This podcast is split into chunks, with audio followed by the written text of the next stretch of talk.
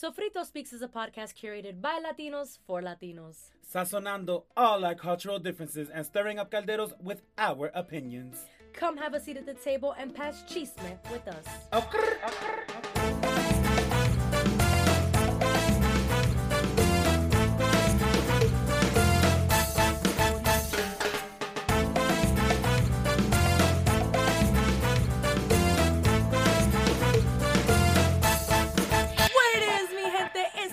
It's your girl Nina Montañez. Hey yo, what it do? It's your boy Rue, and I'm coming for you. Welcome to Sofrito Speaks. Our podcast is put together with three different sections. First, we start off the show with El Chisme. And that's when us, your hosts, catch you up on all the latest tea and what had us jodido all week. Followed by Caldero Talk. Caldero Talk is the part of the show where we introduce any guests we may have, also dissect and discuss our topic. Then, after all the messiness, we gather our lives and head back to the table for Ma's number one rule: a reposar. That's when we will sit, shout out all our supporters, and wrap up the show before we head back to our lives. Back to our motherfucking lives. We are back on this bitch. Yes, yes, yes. Let's Ay, get ay, it. ay. We are back with episode two. We first want to start off by saying to everybody, thank you so much Oh for God, all yeah. the love last Thank week. you, thank you, thank you. It was super lit. Y'all checked us out on the Anchor app, episode one. Let's begin. uh, we got great feedback from y'all, Oh my God, so humbling. which It's was super wild amazing. We didn't. I don't think we really expected all that love. No, not uh, not at all. Like we're texting each other throughout the day. Like, yo, did you peep this? Yo, did you peep that? We're going back and forth all day since we had it premiere. right And, and i wild. i think that's like a really amazing thing like. We connected so many people together um, so many people reposted us so many people joined our movement the sofrito speaks movement que lo que, eh? uh, but i think it's pretty lit i think it's pretty lit we're back though we're back with episode two look at us.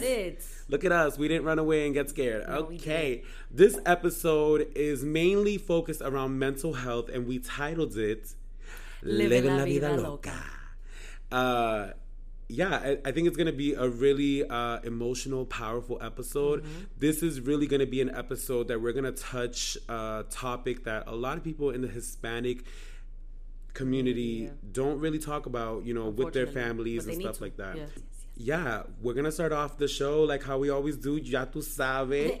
El chisme. El chisme. Here we go.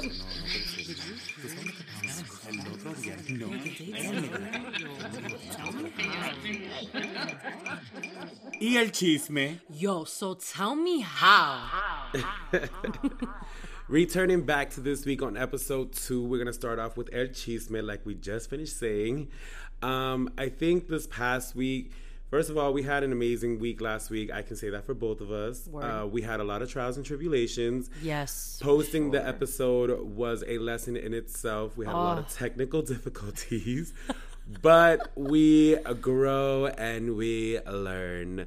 Um, I think for me, I had a really great week. I started off the week. We went to this YouTube event. Shout out to Cesar La Princesa for bringing us out. Shout out to New York. Dose for all the love and the gems that they dropped. Shout out to Local Ninja for showing love. Yo. Everybody there was super lit. The YouTube event was super lit. We drove to New York on Monday morning. Um, we checked into our hotel. We met up with Mel. Oh, Hey, Mel, my Mel. college Yo, roommate. I got that's to my see new my college bestie. roommate. I love her so much. I love her. I love her. I love Um, her. that's Nina's college roommate, and I'm sure she'll talk a little bit more about that her. on her end. but um, yeah, we went to this YouTube event. It was a YouTube Latino happy hour. Um, it was celebrating, well, yeah, celebrating Cesar La Princesa, which, if you don't know, it's at Skittles Music TV on Instagram. And he is the one who started Shit Spanish Girls Say and Mm-hmm. terms like pero like, and he treats me like a princess and likes my hair or something like that. but he's actually a really good friend of mine, and I love him. And he brought us out. Like he did the thing. Uh, we got to meet a lot of cool people, get a lot of cool pictures, Yes. uh, network, network, network, which is what we wanted to do. which was amazing because like I'm thinking like oh yeah networking before I used to shy away from it and then like we got to this event and I literally was like all right Nina it's time to pull up your panties put on your big girl Yeah. pants and socialize and be a social butterfly and you know it did kind of help that the, the drinks were free Oh yeah, the drinks were free. That's the best part. Um, I think for me, what was the most exciting part was, you know, that I, the fact that I used to live in New York and I couldn't really go to those events because I was so focused on working and being able to go back and go to New York and like turn up and be with Nina. Yes. And like, I literally turned to her at one moment. I'm like, who would have thought we would end up here in the middle of a YouTube event Oh just God, fucking yeah. chilling? The two of us, yeah. But That's crazy. The way life the world out. works in mysterious ways and i trust the universe for bringing us together and what my favorite part about it all was and we couldn't stop talking about it the whole night was bringing Sofrito Speaks to New York City without even having an episode out. which- Right, right. Who does that? we were literally Yo, we out there like, yo, we starting a OD, podcast. man. Sofrito speaks. Sofrito speaks, and everyone's like, all right, lit, lit. Like, okay, so what you know, what you guys talking about? And we're like, you know, we're talking about Latin culture, the Hispanic community, things that happen within our own community. Mm. And I think we that- just it was just like how the amount of like I like I can't even the vindiction, like the the the con We- ánimo, the we- way we, we, were, we sold it was like this shit is about to be the best thing since sliced Yeah. bread. like I think that was the best part. Like we were out here like Oprah was selling the Oprah show. We were Mm-hmm. literally like but we weren't saying no lies. Like we, we were just telling people like what we're really focused on. We knew we were, we were in a room full of powerful people Yo, and in a room full of people who we sort of looked up to and you know when we hear their podcasts and stuff like that and see their media and their content we're like yo that's lit that's lit. One thing that stuck with me about that event is what Skittles said and it literally like struck me at my core and he was like you know nobody was gonna put me on mm. television nobody was gonna put me online no one was gonna put an, a person like me a front of the fat he camera. Literally said a fat queer like you know Hispanic nigga no one was gonna put him on I had to do this shit for myself and I was Yup. like damn like I was Mm-hmm. like I think that, that I think when he said that there was like a hum. yeah like everybody in the room was audience. like yo that was like deep he really said that and Yeah. we all felt it like in unison like it was like a wave of emotion that came over everybody and it was really being like damn yo. And then you really yeah, sat you thought about like yo they really will of never put somebody like exact- that and a lot front of people camera. really just think like oh these little youtube you know youtubers they're nothing. They're like you gotta understand it takes and we're experiencing this now like putting on a full podcast for you guys. Mm-hmm. it takes a lot of work. We're not complaining but it takes a lot of work for you to just be like oh it's nothing. They're, they're just trying to be famous. Like it's a lot of the work amount that goes of into hours it yo like the amount of hours I go literally into editing so let's go into a little bit of that. Like, Yeah. that's what had me fucked up last week. like I was up till two a.m. the day before um, the show premiered. I was super tired, but I needed to be up because I need like I'm a control freak. I needed to be perfect. I didn't want Nina to yell at me. Not that she, not that she yells at me on the regular, like, but I I don't need to just, yell at you. I just everything that can possibly go wrong went through my head, Mm-hmm. and you know that's something that I'm working on myself, being less stressed about certain things, Right. um, especially working with the Anchor app. You know, it's my first time ever doing a podcast. It's my first time ever learning any of this, so I kept doing my research and research and research, and we got to the best that we can. and I ain't shit because I literally just sat there and I was like let me know when you figure it out But hey, it's You cool. Like shit. I enjoy it. I'm not complaining about it. I completely enjoy it as long as we're just delivering great content and coming out for you guys and we're getting love back, then I'm good. Um nobody like tells you like how much time Right, How editing those Instagram videos, um, is. editing the episode literally Thursday morning. Uh, sorry, Wednesday morning. Right. Took about seven hours. I was up from six a.m. till about twelve in the afternoon, Mm-hmm. just focused on on Nina's laptop because my laptop died. The universe, the universe. Like my laptop has worked the past three fucking years, and I'm like, I'm gonna do a podcast, and my laptop was like, bitch, slow down right? no But, you're not um, not with me bitch that was cool. Like I I rather be doing that than to be working at a desk job. That's just me. Um, no shade towards anyone that works at a desk job. But yeah, like I had a really great week. We got the first episode out. It was amazing. We went to the YouTube event. What else? Um, but yeah, like I had a really good week. All of that came through. Um, Ooh, what had me fucked up? What had me fucked up? What had me jodido? What had me jodido? Um, like, oh, oh, oh, a bitch got blocked on Twitter for 12 hours. I was tight. I was tight. I was commenting about OG and CC on Basketball Wives who need to be kicked off, and I wanted Evelyn to jump over the table and punch these bitches again. And Twitter said that I was threatening. So yeah, uh, that's what had me jodido. Uh, Twitter, get your life together. Evelyn Lozada, come through. Let a nigga know what's up. She reposted my fucking post. you know, um, but yeah, Nina, uh, let's turn this over to you. Like, what's El Chisme, sis? Tell me. Ah, it's like, yo. Matter of fact, I'm just just this morning, man. I like like okay, so YouTube thing was amazing. It was beautiful to be in a room full of people where there was like there was a commonality. You guys were all there for a specific reason. Um, well, we were all there for a specific reason and, and celebrating someone who has come a long way and things like that. So I left New York feeling full. Like I was just I was just happy.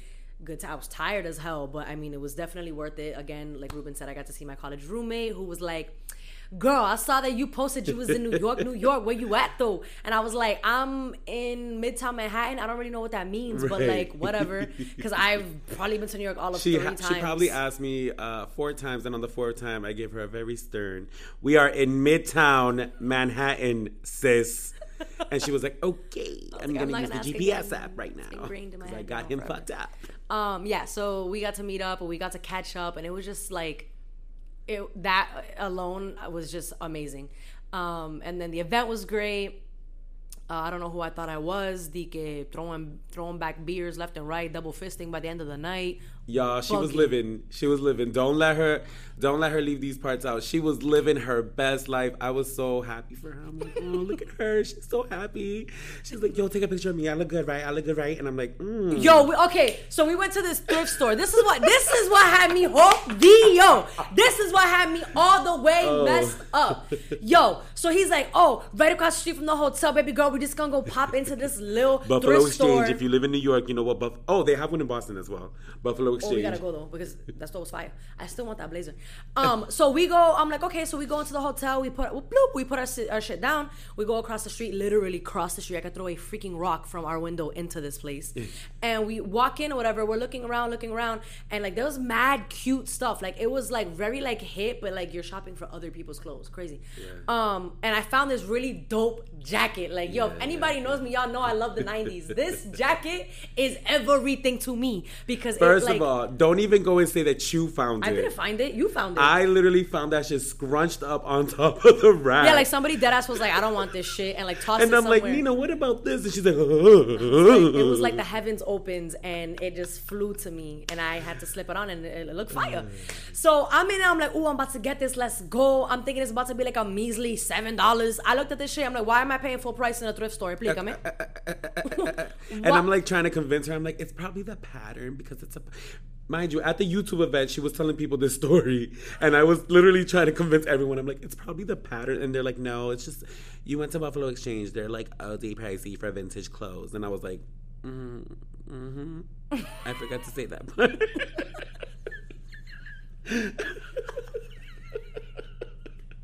so she was a little tight. this jacket, co- yo, I dead could have taken them that money and went and done and did something else with it. Like it cost, it was twenty six fifty, and I'm like, for one windbreaker, one windbreaker, And you don't get a bag because at Buffalo Exchange, if you want a bag, you got to pay an extra two dollars.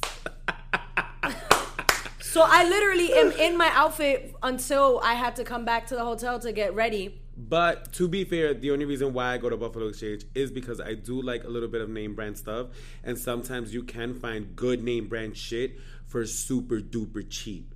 So that's why I always go to Buffalo Exchange. I don't really go to other thrift stores. Let me no. This jacket looked like it came from PacSun. Okay, Why okay. am I paying full price at a thrift store for something I could have got at PacSun, brand new, never been worn? Actually, matter of fact, that jacket was never worn because the original tag was still on it. oh, I guess it makes that's sense probably as to also why why I the paid condition. full price because it was brand new. But you liked it. Anyways, I love that jacket. I'm I'm over here trying to look up sneakers to go with it, and I found a pair of Nike today, but I didn't buy it because it just broke.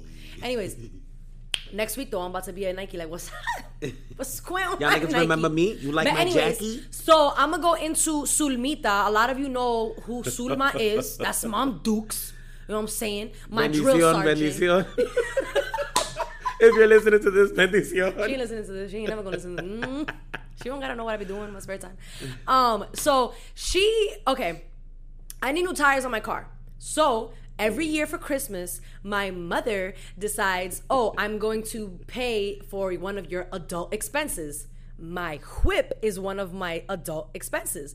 So I was like, all right, cool. So my car started acting up, started having some problems. I already paid for one of the issues, but I have like four other ones that I still have to tackle. Tires being one of them. I need all four brand new tires. I need new boots for the whip. New Winter's boots for the coming. whip. I have no traction in my tires right now because I just be driving around like if you know my car's gonna last me forever. Like if life doesn't matter. Oh, dead ass. I love my car. So I, I I sound like such a brat, but whatever. So I was like, "Hey mom, can I have my Christmas present early this year?" And she was like, "What do you mean?" And I'm like, "Okay, let me explain to you because for some reason now you have amnesia. Not every year you get me an adult Christmas gift. I'm asking for it early." And she was like, "Okay, what is it?" And I was like, "I need new tires. Can you pay for my new tires?" And she was like, oh, well, okay. She said okay. So I'm like, all right, bet. So I text her later on in the week and I was like, hey, um, when can we go to get uh, new tires? Because at this point, you know, we just got back from New York. The tire lasted through New York. Yeah, yeah.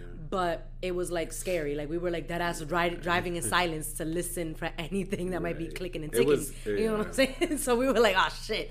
So I'm like, I texted her and I was like, hey, when can we get it? And she was like, um, I've been asking you, blah, blah, blah, blah. And I'm like, all right, well, I've like been, I've had other plans. Granted, I should have prioritized my tires, but I'm young, I'm done, dumb, whatever. And so I'm ready now. You know what I'm saying? So I'm asking her, and she's like, well, this is her logic, and it had me, it had me, oh my God, I'm like mad thinking about it. She texts me back and goes, well, since you owe me money from last month and you still gotta pay me for this month, um, because it's the first, just take the money from that and pay for your tires. And I'm like, hold on, wait a minute. Are you giving me permission to spend my money? I'm confused. Pretty because if that's the case, come Christmas, I'm asking for something else because I'm gonna pay for this myself. Now I'm gonna be a brat about it. You wanna know I'm gonna be a brat about it? Because I Ah! Anyways, I was heated because I feel like out of all of my siblings, I work the hardest. I work like a fucking dog. You know what I'm saying? I've had three jobs at one point, and for some reason, I get treated like the ugly bald headed stepchild. I'm confused. Ooh, Questions? Not bald headed. Bald headed and all. Oh, they don't like you like you. No. they don't. If you're the bald-headed one, It got me mad. So I'm like, you know what? Let me let me check my privilege because not many people can lean on their mm-hmm, parents like mm-hmm. that. And that kind of calmed me down Right. like a a lot of it. Welcome back. Yeah, welcome back to Earth, Janina, after you had a whole freak out session. Janina's my alter ego. When I'm upset, I'm Janina. When I'm having fun and I'm loosey goosey, it's Nina. But anyways, so I'm all upset, whatever. I, I let it rock. I'm like, well, you know what? Screw it. I'm gonna pay for it myself because you know what? Low key, my, my mother is the type of person that's gonna be like, um, I told you so. Remember when I did this for you? I don't, ah, I don't need nobody throwing anything in my face. That's why I do most of the shit that I do by myself. So I'm like, okay, whatever. So I get up this morning, mind you, now it's two days later from this conversation that we already had that she never wanted to finish in person because I got home early from work and she looked at me up and down like I was the scum of this earth. So I was like, ooh, I didn't like that look. Bet I'm going to my room to be a child of God and I'm going to sleep because I'm tired. So 6 a.m. this morning, I'm getting up to get ready to go to the gym, and she want to have a full blown conversation and start nagging. Now I don't know about y'all. 6 a.m. Yo, I gotta take a piss. Let me floss my teeth, brush my teeth, clean my ears, wipe the freaking crust from my eyes before you start to communicate with me because I'm not listening to you because I'm pissed that I even have to be awake to get ready for my day. And then on top of that, I don't want to go to the gym, but the way my health is set up, I want to keep my body healthy, so I gotta go. You know what I'm saying? I'm a healthy person, but I want to keep it going because they say after 25, it's all downhill from here. So I'm trying to combat that. But anyways, so I'm like mm, looking at her like you know damn well since I was a child, I was your most difficult kid to get ready and get up to do things. That hasn't changed in my adult life. Like I still literally cannot stand waking up to do anything unless I'm catching a flight somewhere. I don't want to be up that early. There's no reason for me to be up that early. But whatever. So she's talking to me and she's like, "Well, what about your tires?" And let, let- don't get it fucked up, people. Sulma does not have a warm, soft, nurturing tone of voice. She doesn't. It's a very aggressive, very antagonizing, very accusatory tone. So it's not like a, hi, good morning, Janina, because That's how she doesn't say good morning to me. It's a good morning, Janina. Like she is demanding that I acknowledge her presence. Ma'am, I'm my eyes are still closed. I'm using my hands and the walls to get to the rooms I have to get to when I roll out of bed. I'm I can not even see you. Like what? How are you that angry at like, six in the morning? Baby, are you? Didn't there? you just spend the last hours praising the Lord? Oh, what's going on here? I have questions. So she's nagging me and nagging me, and I'm looking at her like, "Can you stop? Can you stop?" Like, I dead ass brushed my teeth, did what I had to do, and walked out that house. And did I look back? Not one single time. Left, whatever. Then I come home early from work because I didn't feel well today, and I had a fever that was climbing. And I was like, "Let me see if I can get in front of this before it gets worse." So I go home early from work and I go to sleep. I ate something, went to bed. She comes in my room and she starts nagging. And um, mind you, I have un montón. Like I'm like, under all my covers.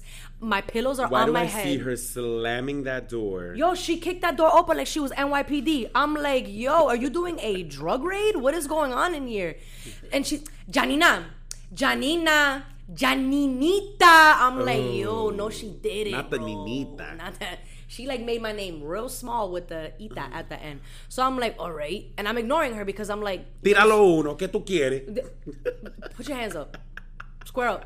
Square all the way up. I was like, this woman really like, I'm like dead asleep. And I hear her and I'm like, I could either acknowledge her presence or ignore it until it, she goes away. And that's exactly what it did. She was like, I know you're awake, but okay. Okay, Janina. I'm like, all right, bet. She's heated. She leaves. I wake up maybe like 45 minutes later. She walks back into my room because I think she heard me wake up. I don't know how. She walks in and she was like, So you just gonna drive your car with a flat tire? And I was like, Mom, I'm just gonna keep filling it up. I have an appointment tomorrow to go get it changed. Not that you care. But she was like, Oh, why you gonna drive it like that? Where you going? Because you drive your car too much. I'm like, You're mad because I use my car for its purpose? I'm confused. Do you pay any one of those bills? Oh. Oh, are you on my insurance? Am oh. I on oh. your insurance? Did you co-sign for my car? Not none of the above. So why are you stressed? If I'm not stressed, why are you stressed? Why why why are you bringing that negativity and putting it onto me? Don't piss me off. Go somewhere else. So I'm like, mommy, I'm going back and forth. I'm like, ma, ma.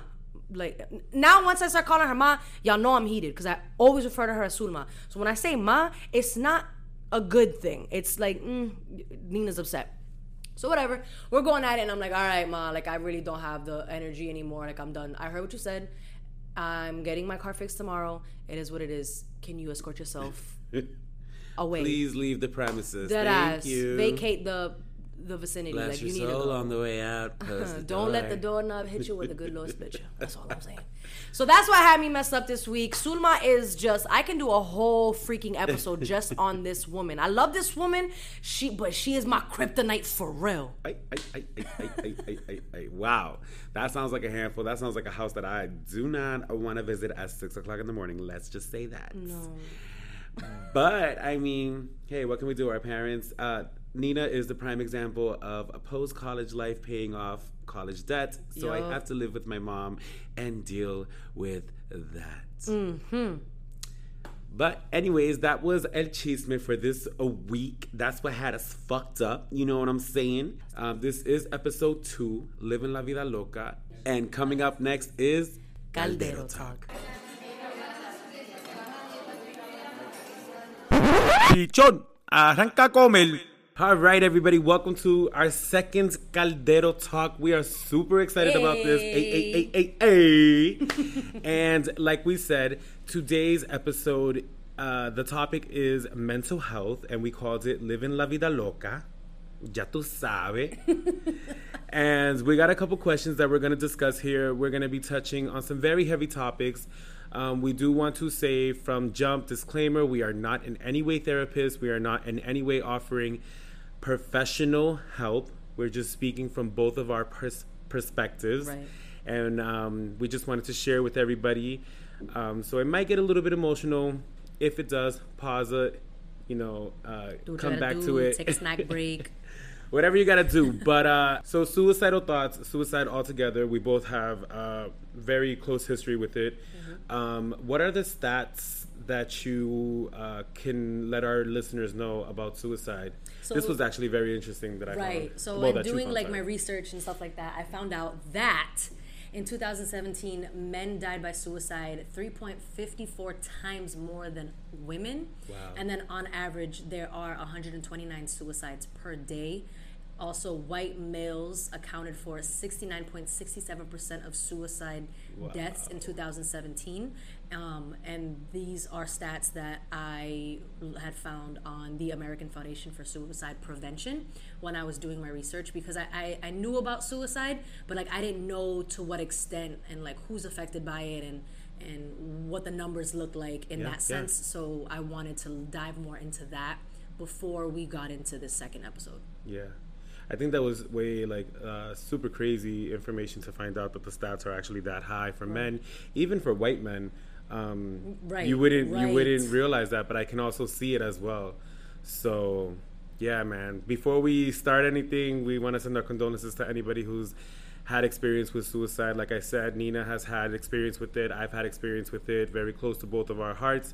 This is a touchy subject, but we wanted to get you know down to the grunt of talk about it. conversations that people that- in our community really don't have. You know, so this is definitely one of those one of those topics that we feel like the chisme wouldn't be passed at the table around. So, Ruben, with this topic, what are your thoughts, and um, can you kind of touch upon um, what your experience with this particular subject is? Um, well, my experience with suicide, uh, besides losing a family member to suicide, um, I also experienced a lot of suicide, suicidal thoughts when I was younger. And one time, I put my head in a garbage bag and I wanted to kill myself and suffocate myself because I was going through such a hard time. I can trace it as far back as to the fourth grade. Um, it wasn't serious, it wasn't severe, but it did come alongside with depression and, um, you know, suicide, you know, kind of seemed like the easy way out. But then I also was heavy on media and heavy on like watching television and MTV, and like it was always, you know, preached that suicide isn't the easy way out. So for me, that's where that came from. But I mean, even up, up until shit, a year and a half ago, like I still deal with suicidal thoughts every now and then. Um, but I, at, at this point in my life, I'm just a little bit older and I'm a little bit more wiser, and I do a lot of self help. And I still remind myself that I'm worthy and I'm beautiful and I'm going to go, you know, places, and it, it is what it is. But yeah, I mean, I've been as close as putting a garbage bag over my head to suffocate myself because I was just frustrated with my life at the time and situations that I was that I put myself in. But yeah, uh, that got deep. But uh, what about you? Um, I, I, I can say that I'm fortunate enough to where like I don't, I don't think I've ever dealt with suicidal thoughts.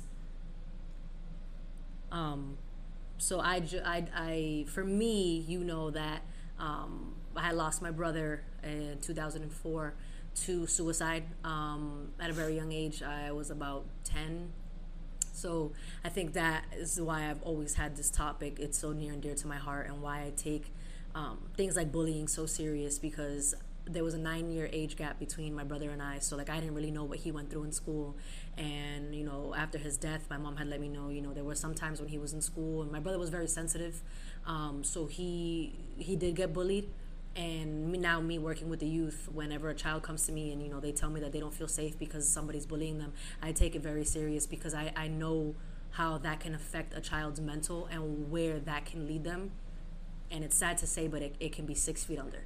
And yeah. as you know i pride myself on making sure that i act quickly when it comes to anything like that. If a parent ever comes to me and says you know my kid is being bullied in school they're getting bullied here how do we go about it? And i've i i, I, I get to the root of it because I, I just can't i would never be able to forgive myself if god forbid i didn't do anything about it and i said oh kids are being kids and i turned a blind eye to it. And you know in 10 plus years i find out that one of the kids that i had in my program had god forbid you know taken their own life due to certain experiences that they had in their life. So i like i said in the last episode i'm very conscious about um, perspective and, and people's feelings and things like that. Um, so with my brother's passing I did say at the end of episode one that it did change the trajectory of my life, and had it not happened, I don't think I would be sitting here talking to you guys about this today because I wouldn't have an experience to, speak on. Um, however, when it comes to depression, I have felt that. Um, again, I said that that was something that I dealt with in college, and I'm I'm very happy to say now that it's not something that plagues my mind as Yeah. much as it used to, because I'm in such a, a, a very loving and um, happy place with who I am as a person. And if ever I do have those sad days, it's just a sad day. Like I'm not going to attribute it to depression um, because I feel like there's a stigma that comes with it, and then it's almost like a downward spiral once you give it that title, once you give it that name.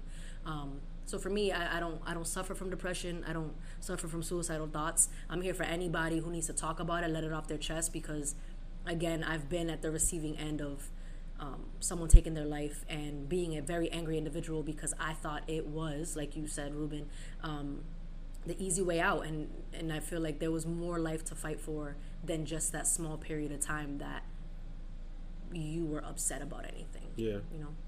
And I think also, you know, you said something interesting like about kids being bullied and stuff like that, especially in today's generation. Like we deal with a lot. We well, we hear about a lot of kids who have committed suicide because of bullying. Right. But don't uh, don't close everything else out because, like, for me, I know that bu- um, not bullying. Suicidal thoughts didn't come from bullying. Suicidal thoughts came from just the life that I was living Right. And just not being happy with my family, not being happy with my my own personal choices. It, I I can't say that it had to do with my sexuality because I always felt comfortable with mm. my sexuality. I never remember feeling like, oh, you know, it's because I'm gay it, or I think I'm different. I just always felt like, hey, it is what it is, you know. But that's also because my upbringing was very just be who you are. I mm-hmm. just think that a lot of home sometimes families turned a blind eye also to their home situation. And they think that it has to do with school or stress or anything. Sometimes it's as little as just what's going on at home. Right. and we need to i think especially in this hispanic community like we deal with a lot of strict parents and parents who have old school ways and Mm. Yeah, and they sure. think that you have to you know do this or you have to do that and for me that's what it was it was the fact that like both my parents wanted There was a me to live a certain type of way. Yep. Yep. and so when I was coming up into being a teenager and finding my own lane, there wasn't anyone that was like, "Hey, we accept that you don't want to finish school or we accept that you don't want to, Right. Mm-hmm. you know, do it the conventional way. Let's figure out a way for you to win regardless." Um, so if, like it's it it just I just wanted to touch on that like Yeah. for whoever's listening if you have kids it's not just bullying it's not just you know sexuality there's so many different reasons you can feel suicidal point Yeah. blank and period the more important thing is have these conversations with your kids Mm-hmm. check in with them my mother checked in with me every school year i would say from fourth grade on like she would ask us like you know did you guys it'll always be a different topic but she would ask us like you know do, are you guys doing drugs? Are you guys smoking? Do you have suicidal thoughts? What are you thinking? What's going on? Why are you acting out?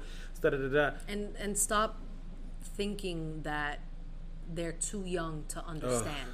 If you that just that honestly like Just not to cut you off but that kills me when Yeah. when someone's like oh they're too young to to think about suicide. Suicide like there are get you at kids in first grade pre-k who are committing suicide suicide has no age limit. Mm-hmm. suicide is something that is just it's there and it's a mental health issue that needs to be tackled. Mm-hmm. and conversation helps although it's uncomfortable and maybe the first few times you won't get a response but conversation really for me at least like i said not a professional but for me at least it helped and and having conversations and and watching your kids habits watching their behavior watching you know the house the, the way know that it's your being kids, yo. yes Know your kids. Exactly. Don't sit there and preach that you know your kids if you don't. Because that's a big that's a big issue within our Mm-hmm. community. It's it's the whole oh my kid would never or my kid will never. Well, guess what?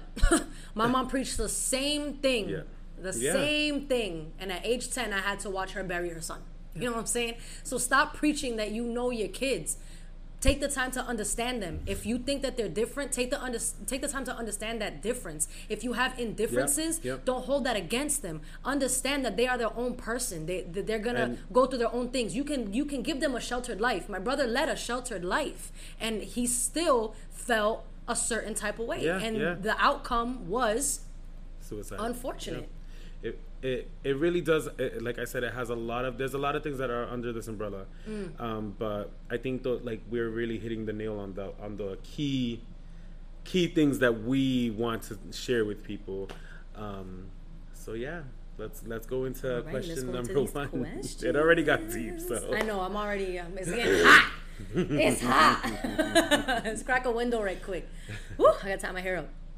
Anyways, so Ruben, when did you spiral and realize that something was wrong and you needed help?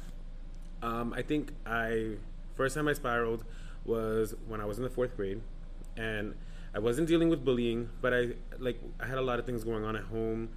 Um, I had a lot of uh, things that going on between my mother and you know my stepfather at the time, and my brother had just been added to the picture a few years prior. So there was that, and also you know puberty was kicking in, hormones are raging. Um, I had acne. I felt very ugly. I felt like nobody really loved me. I felt like, you know, being split between two parents and having two parents put hate in your ears from each other. It's just, it does a toll on you. You know, my father would badmouth my mother. My mother would badmouth my father. And, you know, on the weekends I go to my dad's. During the week I go to my mom. So I didn't know who to believe, what to believe and it just made me always feel like I was a mistake or like I wasn't meant to be here.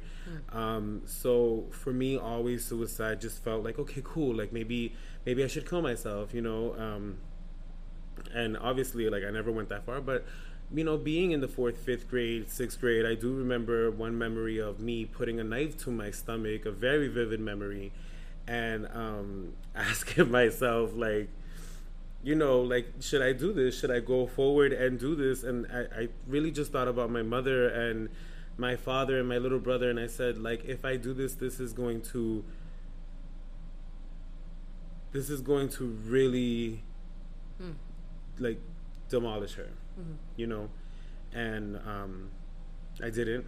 I put the knife back, and, you know, uh, that was the first time I realized, like, I was spiraling, um, even at that age. I don't give a fuck what anybody says. Like, even at that age, I was practicing self help. Like, I was, I grew up through puberty with self help. Like, I indulged into dance. I indulged into uh, Tae Bo. I used to steal my mom's Tae Bo tapes and every day after school do Tae Bo. I needed to be active, and I knew that if I was active, I was happy and I was doing something. And I would write a lot of songs and poetry and sing with my cousin Shakira. Like we would just do mad shit together. So we had, you know, I I had that. Um, uh, what was what was the second part of that question? How did I How, spiral? yeah, you you when did you realize you needed help? Oh, I, I mean, I still, I still need help. Um, you know, I think it's one of those things where you just have to be honest with yourself. Uh, I feel like I do a lot of self help, like I said, I've been saying and I've been preaching, and I think it's very important that I keep saying it because self help is so, so important. If you can't be real with yourself, how the fuck is anyone else going to be real with you? You know what I'm saying? Like, if you feel like you have a problem, sis, bro, you got a problem. It's cool. We're not built the same. We're not perfect, and it's fine. I accept myself flaws and all. Um, I mean, just like I said, just a year and a half ago, two years ago, I was depressed. Eating my eating now. Now as an adult, eating is the the coping mechanism for me. So I was eating my life away. There was days where I wouldn't leave my room. You know, living in New York and being depressed. Um, I would go to work, come home, sleep eight to ten hours, twelve hours, fourteen hours, sixteen. What? Just sleep until I wouldn't leave my house unless I had to go to work. I didn't have a social life. I, I I took all my friends away. I I got rid of everyone, and it was just depression, and I didn't know. I didn't know, and it was the scariest fucking thing, because now looking back at it, and I'm like, damn, you really didn't know you were depressed, bro. That's crazy. Like you really laid in bed All day. days days you know and you didn't know you were depressed until now when i got out of it and i was like oh shit. is what You know what I'm saying? So I started yeah, listening to podcasts again. Back to self help because that's what I could afford. Um, was just self help, little things like reading, um, podcasts and stuff like that. That's those are the things that help me. I forgot. I'm like going off topic, but my mind is just full of so many things. You Get it out. Get it out. what was the second out. part again? Uh, how- when what did I do for help? Yeah, Oh yeah, so yeah, I would say self help. Yeah. you were right on it. so what about you, girl? Like put me on because I need a Um, breather right now. So for me with depression, I realized that a lot of it was tied towards the feelings I suppressed with my brother's death. Um, he was he- like the only I say this all the time. He was the only man I ever tr- really truly um, and genuinely loved. Um, and I had two sisters and a brother, and whenever they were picking on me, he was always there to help me out. If ever I had a bad day, um, he knew how to cheer me up. So it was at a very young age, um, losing him, that you know, all I heard throughout, like I replay the funeral and the wake in my head sometimes, and and this past Saturday I, I went to his grave and I just laid there. It was beautiful outside. I, I, I laid next to him. Um, at his gravesite and I just listened to, to music and I listened to songs that I think he and I would have listened to had he still been alive to this day. Um, and it was there was something very calming and soothing about that. And I realized that um, when I was in college and I, I grew really depressed, it was because all I heard the entire uh, you know first year and some change of you know dealing with his passing was you got to be strong for your mom, you got to be strong for your mom, you got to be strong for your mom. Yeah. And I, I grew very very bitter um, and angry because when was it my when when was I gonna be able to feel what I needed to feel? When was I gonna grieve his death? You know, when was I gonna kick, scream, and cry about it? But I couldn't because you have to be strong for mom. You have to be strong for mom, and that's what I told myself. And, and I feel like I became very rigid and and cold and angry um, throughout all of my teen years, and and it showed you know, like I like I, I said in the last episode, like I had people that would be like, "Yo, why are you so angry?" And I would be like, "I don't know why I'm angry because I suppressed all the feelings that I should have been allowed to feel when I was 10 years old, dealing with the death of my brother. I had to suppress that. So it was when it was just crazy. It was um I was in college and I was an emotional leader, um, and I went to class one day and I bumped literally bumped into my advisor and he looked at me and he was like everything okay? And I was like yeah um I'm good. What's up? And my professor looked at me my professor and my advisor he looks at me and he goes something's up but when you're ready to talk about it come talk to me about it. And I was like mm, okay this old man what the hell does he know? Only has like a PhD in psychology but he don't know shit. He don't know me. So I went back to my room and I remember sleeping. I skipped my classes. I slept for days. And I was, I think it was my sophomore year. I want to say it was my sophomore year. What year it? No, it might have been sophomore, junior year.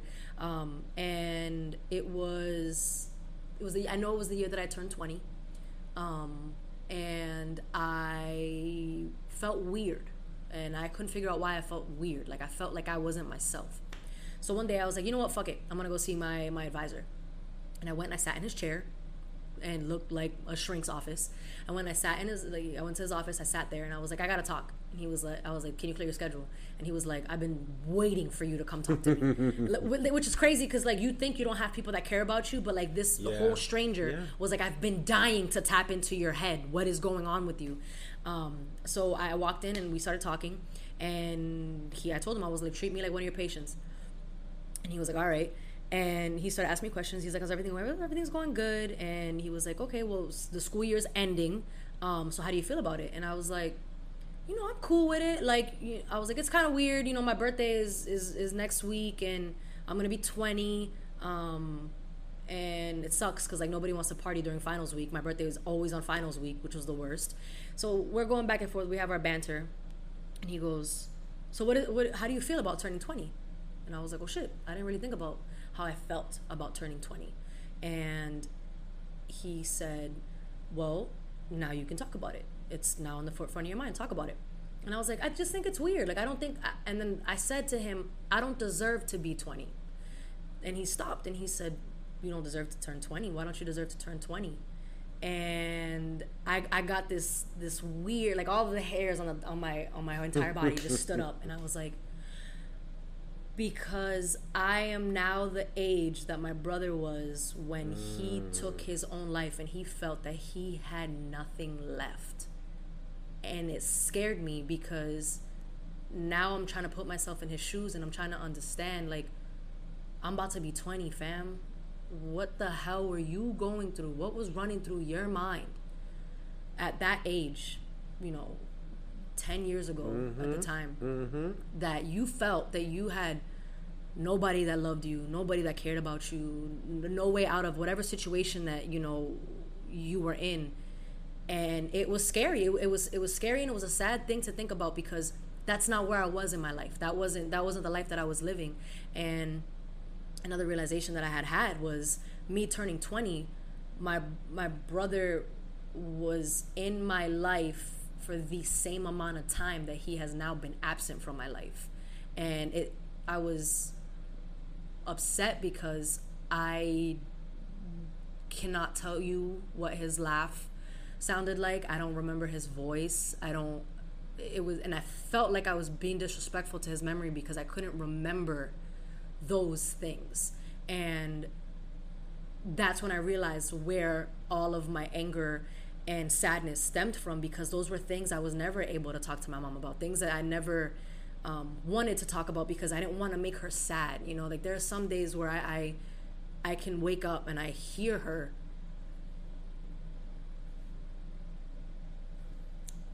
Um, Take your time. I can actually still hear her crying for him.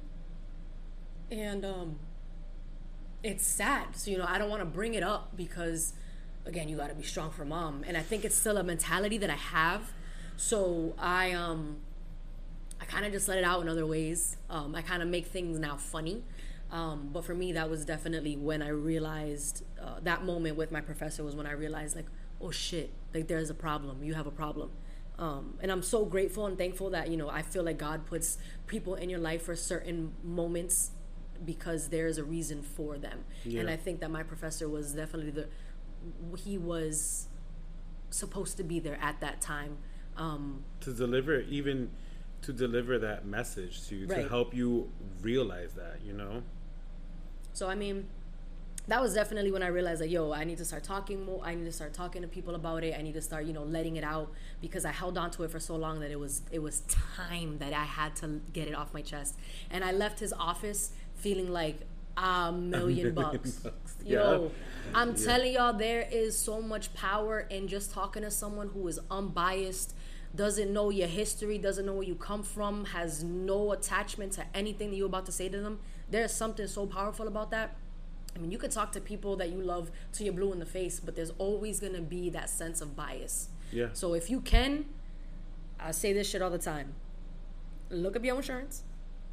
And see if they can send you to a shrink if you need it. I got it for free because I was I was a psych major. I was in the psych department, but I preach that shit. and there's the also time. the, whole aspect of someone who doesn't know you and you're not taking their judgment so hard right, you know you're taking it like exactly.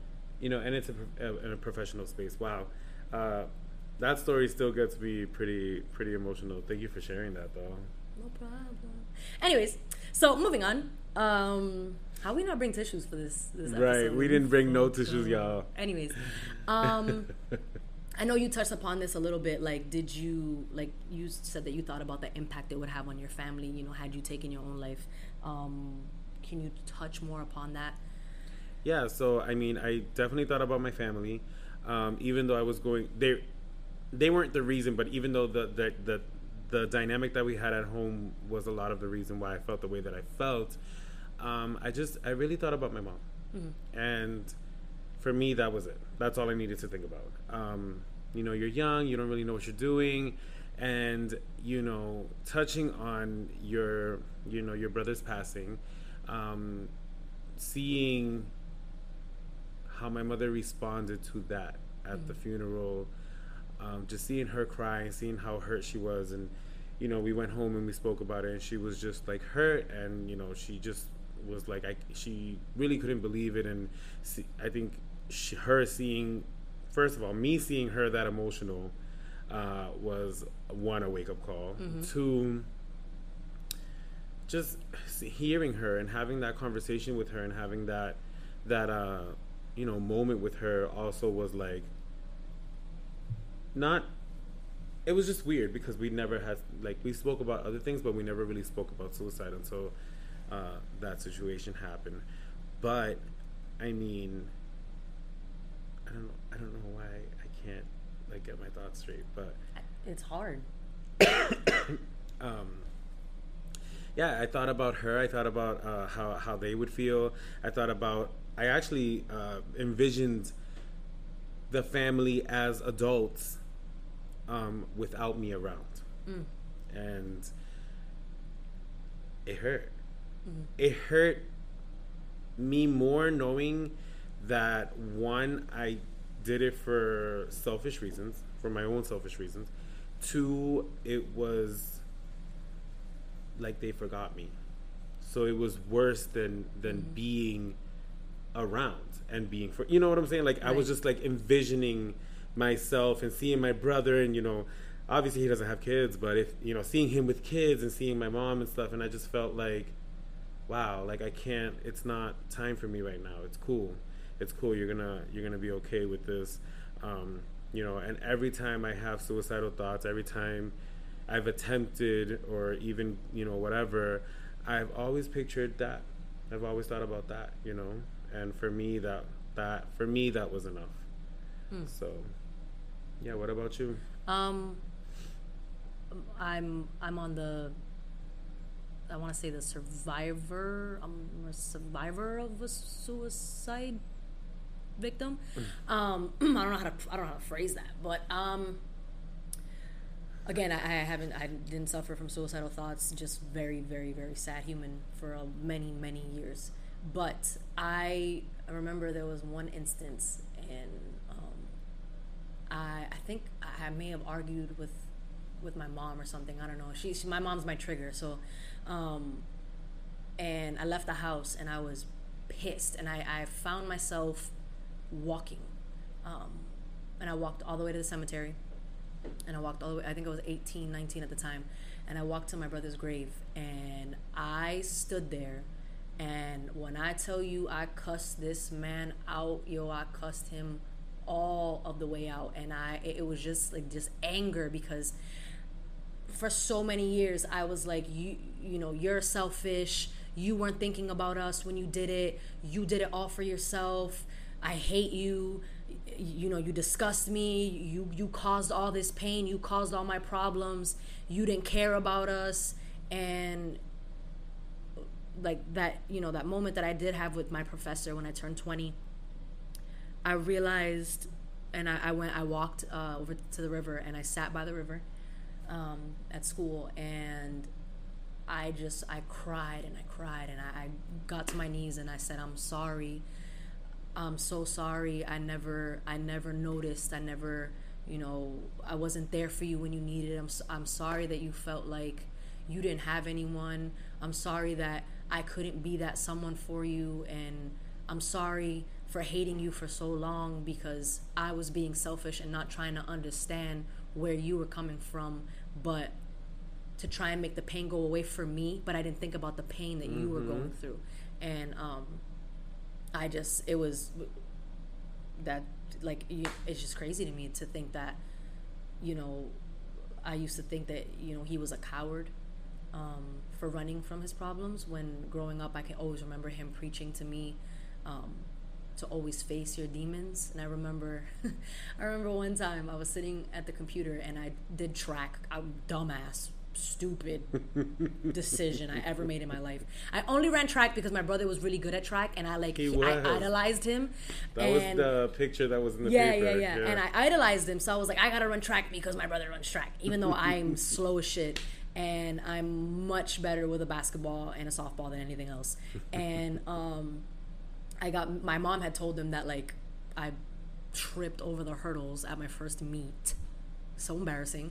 And he came into the room and started laughing at me and I got mad. I went to walk away and he grabbed me and he started singing uh, Aaliyah's "If at first you don't succeed, dust yourself off and try again." So he started singing that to me. So like he made a really shitty moment into like a really fun one, and like I'll never forget like when I got when I was mad at him the most, he just like grabbed me to hug me and started singing that song to me, um, and I still sometimes sing the song to myself whenever I feel defeated, just because it makes me smile and um, I was finally able to come to terms with it never had anything to do with us. It was a decision that he made as a human being, as an individual, um, for himself.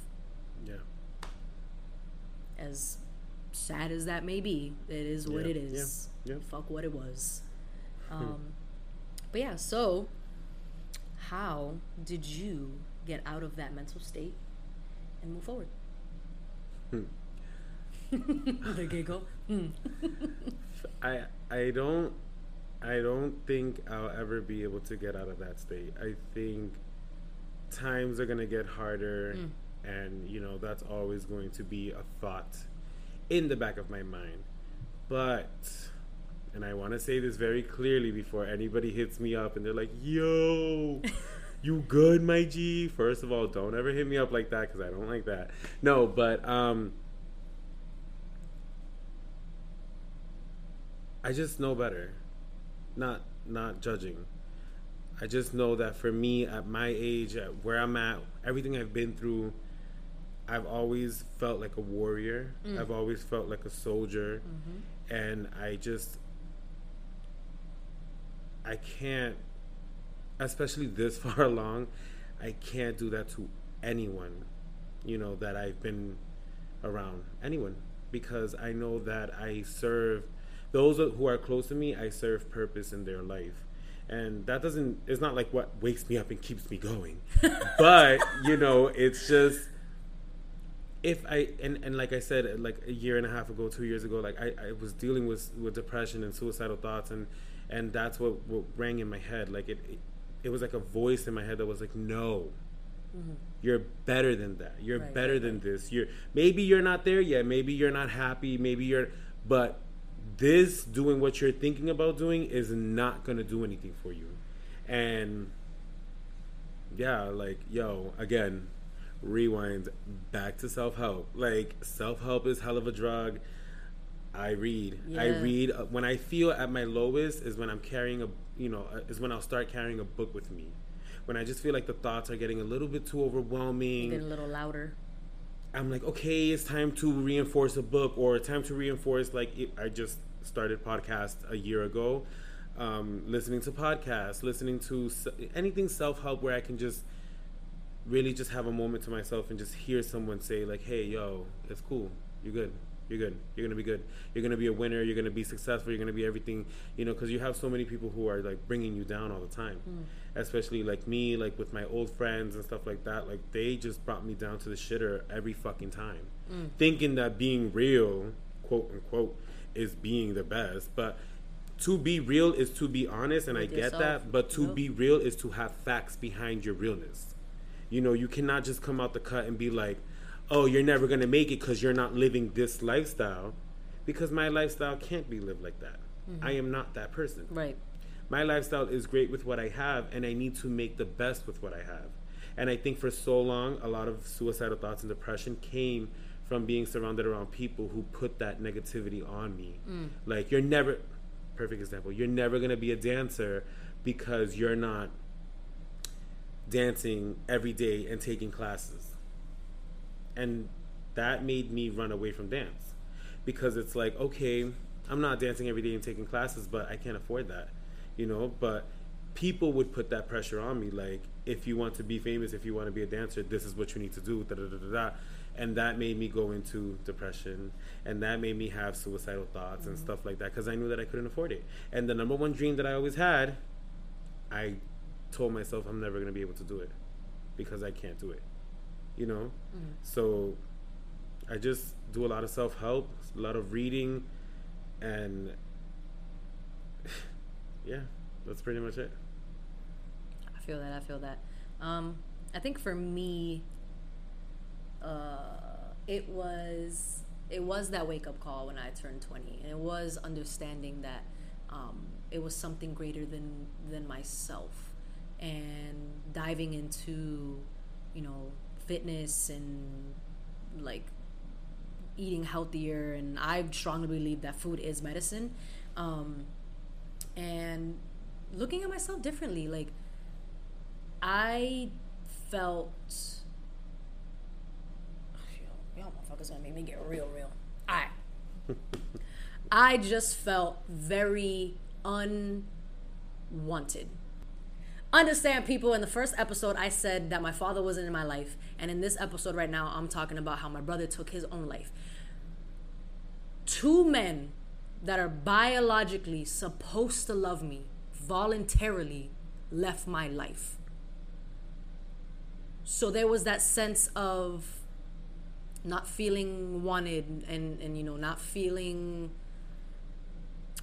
Loved. loved i guess but in the same breath having all the love that i needed to make it this far so it was conflicting in like that in that sense um and when i finally was able to look at myself and just I- I say this all the time. I tell myself every day I'm the shit. Whether that day I feel it or I don't, I make sure I tell myself every day I, I look for something to, to tell myself. Um, whether it's like, ooh, bitch, your hair is popping today, or damn, girl, you really did that mascara on point. Ooh, your outfit real cute. You know what I'm saying? You rocking them Converse. It, it's it's She really does, y'all. I've experienced. Now that you're saying it, I'm like, she I've really witnessed do this. that. I really do like compliment myself as much as possible because once I do it, someone can't tell me otherwise Yeah, because I yeah. already told myself. You've already locked it in. Yeah, yeah. it's already yeah. locked into my head. So you can't sit there and bash me because baby, I already told you what it was. I already told me myself and I what it was. And I say it all the time. I got three motherfuckers on my on my side always. Me, myself, and I. So if we feeling good about me, that's all that matters. So y'all can kiki somewhere else. Oh, baby, how you feeling? feeling good as hell. stand you. Yo, wow, this conversation got real deep real quick. Uh, Deep like empty pockets, nigga. See, I was. Re- Yo, I mean, it did get deep, but I think, you know, vulnerability is a beautiful thing. Mm. And I think us speaking, and we're not even done, but I just think so far, like, just like, I'm pretty sure you didn't know I had suicidal thoughts. You didn't know any of that. I didn't know the attempts were existed, But, um, but you did t- tell me that you had it is it is what it is. And these are, these are the type of conversations that you can have, you know, with your family and stuff. So, right again. Like, who would have thought we would be sitting here Right, talking like- about this? Like, what? and you don't got to be so serious. Like, you can break into someone's laughter every now right? like, you know, people think like, oh, we about to be in here suit and tie, Are there any, are there any more questions? ready to go. Um, no, Oh, was can I touch on something? Yeah. Uh, you had said uh, that everybody would, you know, at, when you, when this all happens, everybody was telling you you have to be strong for your mother. Stop. People, stop. Listen to your kids. Talk to them. Do not tell them how they should feel. Do not tell them what they need to be. Like, nobody asked you how'd you feel. No. Nobody asked you or said to you, you know, it was like every time you cried, I bet you somebody was in your face, like, you need to be strong for your mother, which in, in part is true, but at the same time, it's not your child's responsibility to ever be strong for you. Mm. It is your responsibility to be strong for your child. Right. No matter what the instance, no matter what the situation. So to sit there and tell a child, like, that just makes them think something. That makes them build up so much, like you said, for so many years, you, you dealt with so much anger and you know because you had to hold everything in because you were in you know you were it was implanted in your mind that you needed to be strong that you needed to you know. So when you tell a child they need to be strong they're thinking like the tv show i can take anything on. Mm-hmm. And you shouldn't feel like that. Right. vulnerability is a beautiful thing. And that's being what- that's what we vulnerable need at a to young age. more. sit with kids. I i and, sit and, and have like we like we touched upon like you know having those conversations with your kids and stop thinking that at 10 years old you should i Mm-hmm. should have someone should have sat down with me and talked to me and let me let me Let you express vent, let me express how I felt because because you- you're human. and one you- week yeah, I'm playing yeah. football in the park with my brother, and then the next week he's being buried. Like that's that's not something that I should have ever had to have bottled up and and, Yeah. and put away because. And Ruben and I, the beauty of this topic right now is that we're coming at, at this topic from two different perspectives. Yeah, I'm yeah. coming at it as someone who is survived. I, my brother is survived by me because I'm able to, you know, speak about him and and and you know what he did bring to this world and the lives that he touched, and you know Ruben speaking from his experience of you know dealing with those suicidal thoughts and and making attempts and you know what he thought in, in that process and I, I i don't i didn't think about taking my own life but i had to deal with suppressing all the emotions i had for someone who did and Yeah. it Yeah. like i said it changed the trajectory of my life because i now operated in a different kind of way and it, it, It, makes me in a laugh state in a different state of mind at such a young it age. makes me it makes me laugh because like my mom sometimes makes comments where she's like it's it's crazy to me because when you were younger you were so happy go lucky and and you know my sister was the one Jerica was the one that was more you know reserved and like didn't want anything to do with people but I was like the social butterfly. And I don't think my mom ever put two and two together of what shifted and what changed. Because she was right. When when my brother was alive what the hell did I have to worry about? What in the hell was I pressed about nothing because I had my family, I had sports, I had school, I had all this love. Like, what was there to be for me to be pressed about? And this is why I tell people don't think that you know your kids if you don't, because my mom couldn't even tell or pinpoint what the shift was from me being this happy-go-lucky little girl to this very angry she attributed to it me becoming a teenager. That was not what it was at all. I was screaming for help without actually having said anything at all. And now it's that as an adult i'm unpacking all that baggage. And i'm not angry anymore. I'm not bitter or anything, but I just if I could go back and talk to little Nina and let her know that she's gonna come out on top of this, I wish that someone could have done that. Ooh, that's that's good right there at the end. I think if if I can go back and talk to little Rue, Little Rue, that Little sounds so Rue. cute. That sounds was like a screen cute. name. I would say, um, first of all, everything that you're going on, that's going on with you right now, doesn't matter. Um, and focus on what does matter. Yes. Focus on what you want. Mm-hmm. Because all that time being upset about nothing over family, I mean, you know, we didn't we didn't grow up the best, but we didn't grow up the worst. You know, my mom was very You better preach. she did a lot for us and and I give that woman so much credit because she really did a lot like I never shit on it um, but you know I was human and I had and I've had this conversation with my mom. Like I was human I had feelings I had emotion I was raised to be very uh, very mature at a young age. I had to do a lot. Um, so yeah like I I express I experienced emotion a lot quicker than a lot of my peers. And uh, so it, it really had a toll on me. But um Yeah, was definitely uh, one of those.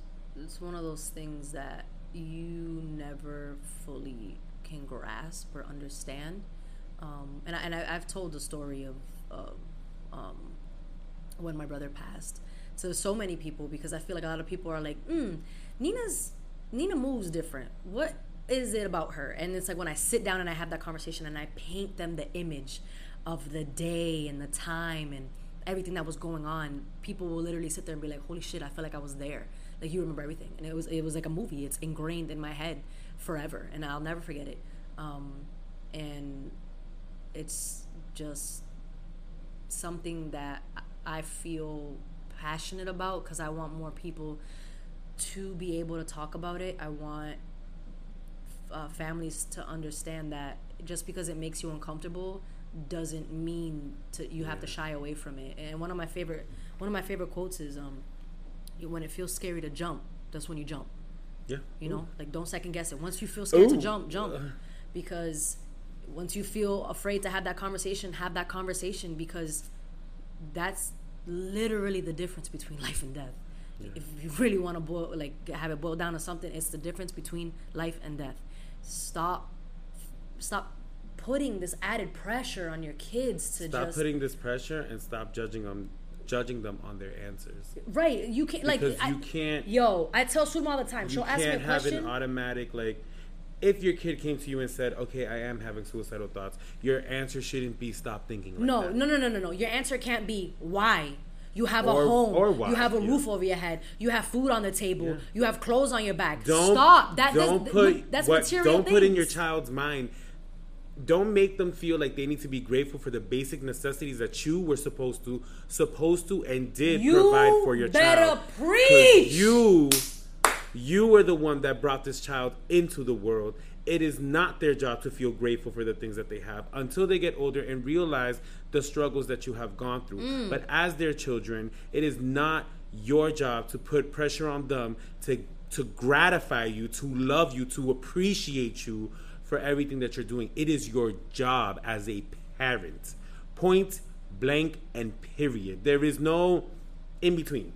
Stop. Don't making- put that pressure it, it on is- kids. It just amazes me how you know within our within our community, um, the the Hispanic community, that we're okay with you know having our daughters cook and clean and babysit and, and our sons doing yard work and this and that. So it's I think I have to go back to the drawing board and deconstruct that because it's crazy to me how we're okay with letting kids do adult things because ja they're old enough for it, but we aren't ready to have adult conversations with them.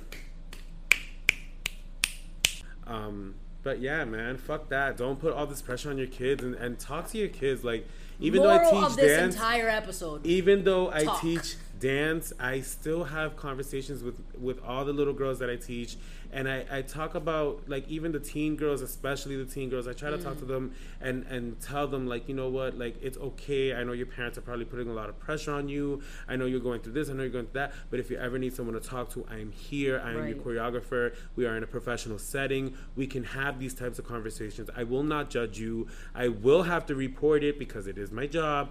But at the end of the day, you have a, a whole staff here at this youth center that we're here for you. We got you. We got you, sis. We got you, bro. Yeah. Um, and I think that's also very important for both of us working with kids is that they know that we're there for them.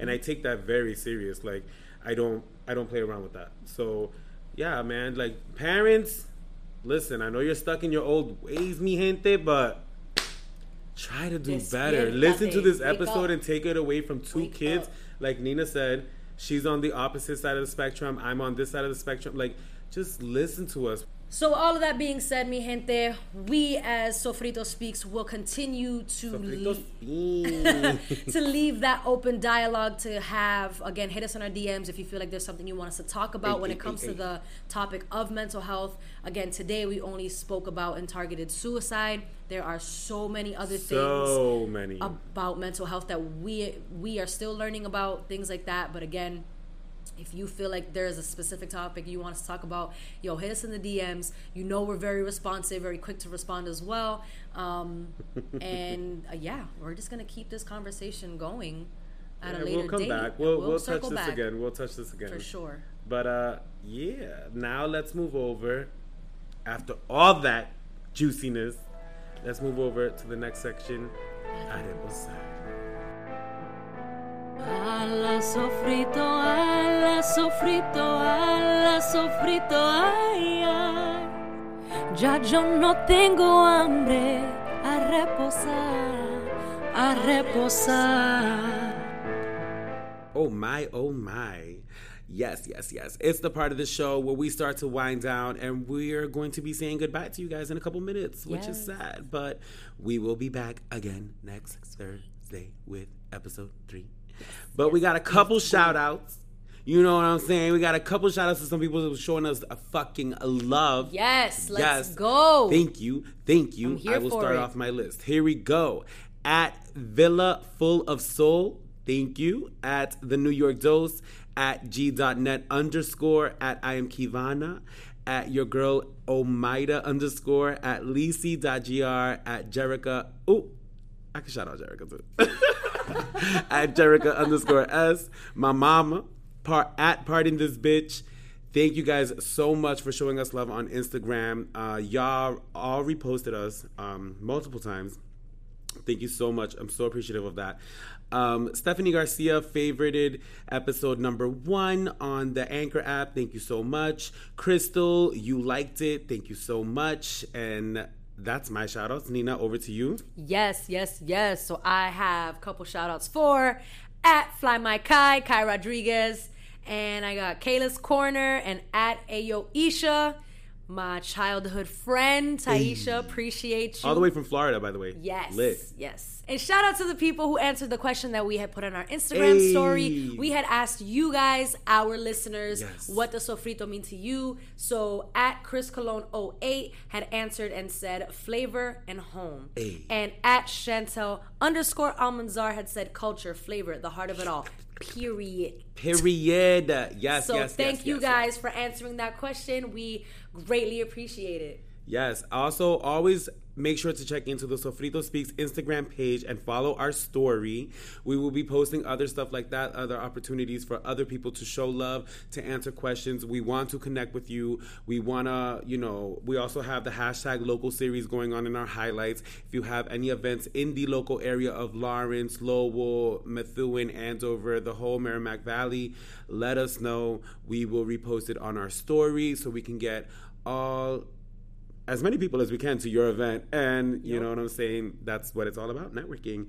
Um, so those were our shout outs that was super fun our first shout out Yes. Thank you to everybody. and it's not each other. But um, now we're going to go into our affirmations. Our affirmations for the upcoming week I'm not gonna lie to you guys. This past week, I did not go to the gym, not one fucking time. I tried multiple times, He's a liar. and I just told Nina like, I, j- it's not in me. Like, it's not happening. It's not going. But we're gonna shoot for the second week of trying to go to the gym. That's my affirmation again. Y'all pull up in my DMs and let me motherfucking know. like, go to the gym. It's not that far. You can do it.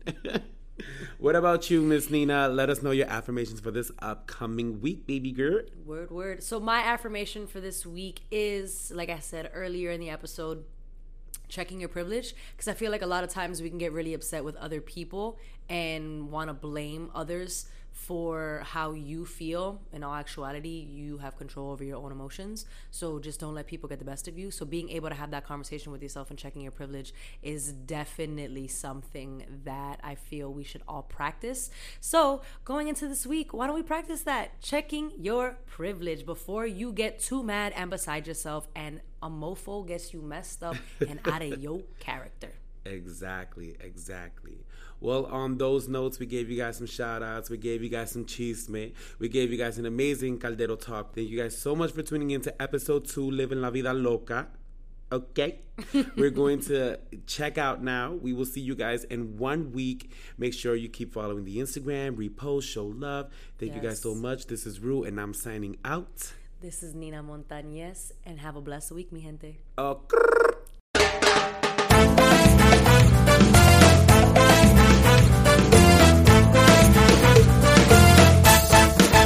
Thank you for tuning into this episode of Sofrito Speaks. Make sure you follow us on Instagram at Sofrito Speaks to keep up with all of our latest content.